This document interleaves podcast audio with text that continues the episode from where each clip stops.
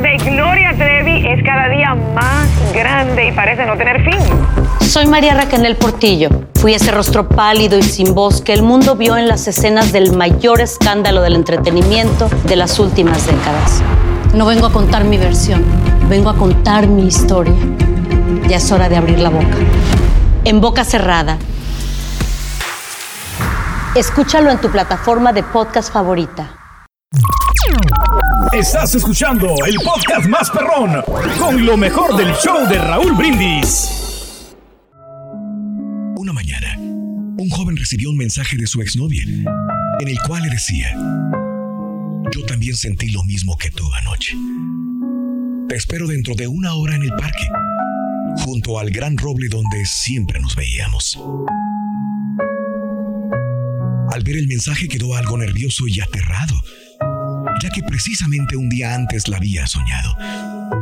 Sí, habían quedado en malos términos y por rencores y orgullos.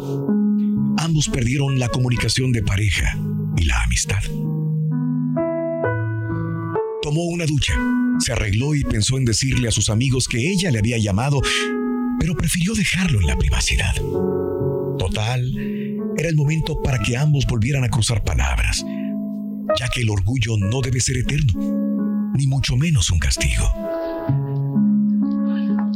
El joven se dirigió al parque, se acercó al gran roble y se sentó, observando y pensando qué iba a pasar. ¿Qué le diría a su exnovia? ¿De qué iban a hablar? Miraba a la gente pasar y de repente la vio ahí. Ahí estaba. Su exnovia se acercaba a él de forma misteriosa. La vio extraña. Era ella, pero, pero tenía algo diferente. De hecho, no vestía sus ropas frecuentes. Ahora vestía un vestido blanco que hacía ver su rostro una palidez muy extraña. Su mirada reflejaba una paz inmensa. Lucía tan hermosa.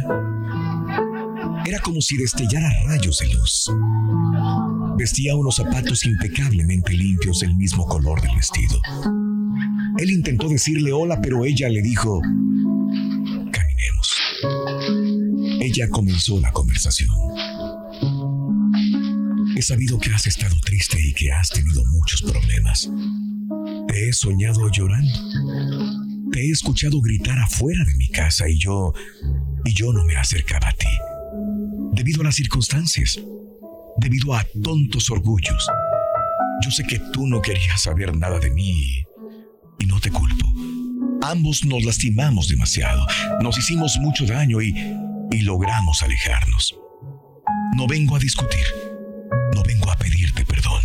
Solamente he venido a decirte que aunque las cosas no se arreglaron en su debido momento, yo creo que nunca es tarde. ¿Sabes? Esperé a que tú me llamaras para así platicar contigo pero tu llamada nunca llegó. El esperarte, el pensar en ti, borró mi apetito, se robó mis días de sol y me fue venciendo poco a poco. Sin embargo, guardé la fe y dije, Él me llamará, mas nunca lo hiciste. No te culpo, pero sí te comprendo. Es más, sé lo que sentiste anoche. Sé lo que te pasó. Yo también lo sentía en ese mismo momento, pero con mucho más dolor. Grité tu nombre mil veces. Grité mil veces perdón. Qué lástima que no me hayas escuchado. Qué lástima que no me hayas llamado. Pero sabes, amor, creo que nunca es tarde para perdonar. Y si te pedí que vinieras al parque, fue para entregarte esto. Ella le entregó en sus manos una cruz, la cual era el símbolo del amor de los dos. Esta cruz es mi cuerpo.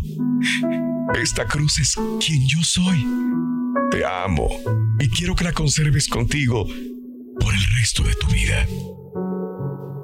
Él se quedó sin palabras, mientras gruesas lágrimas resbalaban por sus mejillas. La gente lo miraba y lo señalaba. Alguien se acercó a él y le preguntó, Joven, ¿está usted bien? Y él respondió, sí, Sí, porque es que lo vemos caminar y llorar y le sucede algo. No, nada, gracias. Simplemente estoy conversando con ella. La persona que preguntó se retiró extrañado del lugar. Él acompañó hasta su casa a su exnovia. Ella le pidió entonces que por favor la esperara afuera y él accedió. Extrañamente ella nunca lo hacía esperar en el patio. Se quedó unos 10 minutos ahí, pero ella no regresó. De pronto escuchó voces y vio salir de la casa al papá de ella, con cara triste y ojos llorosos. Lo abrazó y le dijo, ¡Se nos fue! ¡Se nos fue! Una extraña y fría sensación recorrió todo su cuerpo y entró corriendo a la casa. Entró a la recámara de su exnovia. Allí se encontraba la mamá de ella, abrazada del cadáver de la joven, el cual reflejaba en su rostro una profunda tristeza. Sorprendido y triste, con llanto y un nudo en la garganta, le preguntó a la señora, ¿Qué sucedió? Dígame, ¿qué pasó? Dice el doctor que murió de tristeza. Y es que ella dejó de comer, dejó de reír. No sabemos si el desamor la alejó de todo. No sabemos si el sentimiento de culpa la hizo infeliz. Mira, te ha dejado esta carta. Él comenzó a leer. Sabes, amor, yo también sentí lo mismo que tú. El aire empezó a faltarme. Intenté gritar, pero no pude. Entonces luces blancas iluminaron mi recámara. Y me voy. Me voy para siempre, amor. Gracias por haber ido al parque. Gracias por estar aquí. Aunque en vida no me pudiste perdonar, sé que ahora lo harás frente a mí. Él miró el cadáver y solo dijo, Perdóname tú a mí. Perdóname, por favor. En el amor, en la amistad, en la familia, no dejemos entrar sentimientos mezquinos en nuestro corazón, como lo son el rencor, el odio, el orgullo, la ira. Aprendamos a perdonar y a pedir perdón. No dejemos que mañana sea demasiado tarde. Tenemos que sentir lo bello que es vivir y perdonar.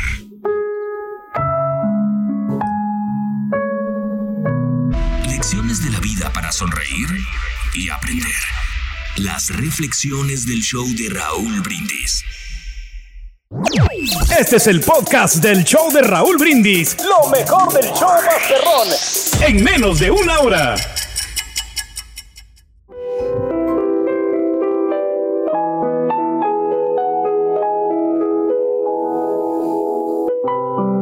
En algún momento de nuestras vidas hemos tenido dificultades, con diferentes grados de seriedad o diferencias con alguna persona cercana, ya sea amiga, familia o compañeros de trabajo. Hemos pasado por la experiencia no muy agradable de disgustarnos fuertemente con alguna persona. Para cuando esto pasa, nuestra primera respuesta humana y quizás, siguiendo un mal consejo, dejar de hablarle a esa persona. Volverle la cara al pasar o en un mal consejo, dejar de hablarle definitivamente. En fin, las dificultades entre seres humanos son sumamente comunes y las respuestas no siempre son las mejores. La mayor parte de las veces no perdonamos a alguien porque simplemente no sentimos deseo de hacerlo. Pero, ¿cuántas veces no has tenido deseo de trabajar o de estudiar? La respuesta es simple. Es tu responsabilidad. Ir a trabajar o estudiar. Punto. Por eso lo hacemos. Igualmente para perdonar debemos hacerlo por una sencilla razón. Porque al tener rencor o resentimiento simplemente quien sufre no es aquel contra quien se guarda el rencor, sino que quien sufre, quien se duele, quien se molesta es precisamente quien se siente ofendido. Incluso muchas veces estas situaciones llevan a crisis personales. Amiga, amigo, El rencor es un peso enorme para tu alma. Y cada día que lo llevas se endurece más y se hace se hace más pesado y sucio. Perdonar es un acto que no solamente nos corresponde hacer por ser hijos de Dios, sino que al hacerlo sabemos que estamos siendo literalmente liberados de una atadura muy fuerte. Y perdonar no es sinónimo de olvidar, pues no somos máquinas, no. Perdonar es tomar la decisión de bajar esa carga de tu espalda y continuar tu camino que a cada uno le corresponde. ¿Deseas descansar de ese odio o rencor? ¿O quieres tener la paz para dormir sin odiar a tus semejantes? Perdona. Perdona para ser libre. Este es el podcast del show de Raúl Brindis. Lo mejor del show Masterrón. En menos de una hora.